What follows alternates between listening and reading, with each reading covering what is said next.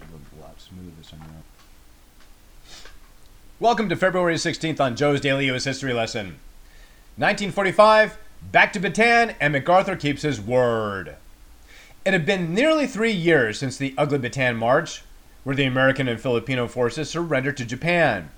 In 1942, General MacArthur was not getting the job done, and President FDR removed him from duty, almost by force.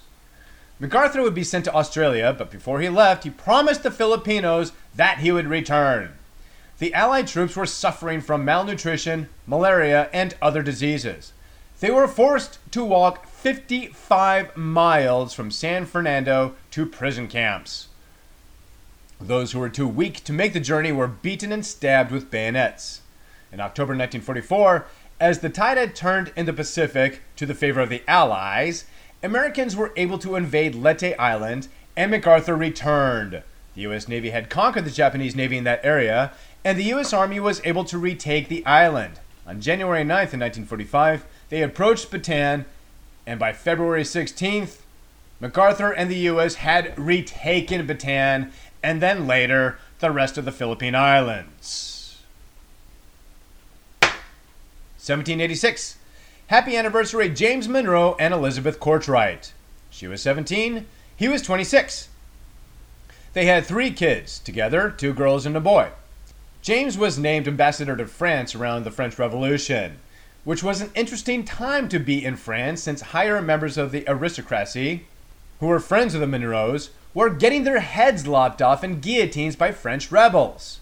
Elizabeth was instrumental in arranging the release of Marquis de Lafayette's wife. Lafayette was a personal friend of George Washington and served during the American Revolution. When Monroe was elected president several years later, Elizabeth's attitude towards the White House was much different from her predecessor, Dolley Madison. Elizabeth appreciated the modern casualness of America, but at the same time respected European culture. She made sure social events at the White House were kept to a minimum, but this didn't work in her favor as many saw her as being a snob. That really wasn't the look she was going for. She simply didn't want to live an extravagant life, after all. She did acknowledge what happened to Marie Antoinette, who was beheaded by French rebels for living a lavish life while the French citizens suffered in poverty. At any rate, Elizabeth's health began declining, and soon after Monroe's presidency ended, she died in their home state of Virginia, where she was buried. Legend has it, James was so distraught he burned all their correspondences. He predicted he wouldn't live long after that, and sure enough, died 10 months later. Happy anniversary, James and Elizabeth Monroe. 1928. James Markham gets a patent for a peach tree. This scientific experiment found a normal sized peach with a dwarf seed. The Markham peach supposedly is the result of a long process of serum treatment, pollination, and grafting. It ripens two weeks after your standard Hale peach, I guess. Moving on to entertainment news 1974, members of Emerson, Lake and Palmer are arrested at a Salt Lake City hotel during a tour for swimming naked in the hotel pool. Good job, fellas. Meanwhile, in England, 1985, Bruce Springsteen's Born in the USA becomes number one. In bloody England, no less. Further proof that the world just needs America. And finally, 2005, Yusuf Islam, formerly known as Cat Stevens, was awarded substantial damages from the Sunday Times and the Sun after they had printed articles alleging that he was involved in terrorism.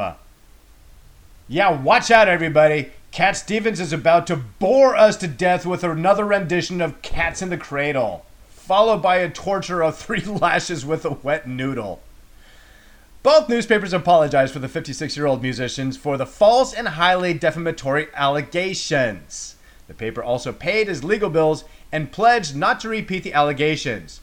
The money awarded was given to Cat Stevens, and he turned it around and gave it to Al Qaeda. I'm just kidding. He gave it to tsunami relief projects. Now that's funny. And that's it for February 17th on Joe's Daily US History Lesson. Thanks for listening.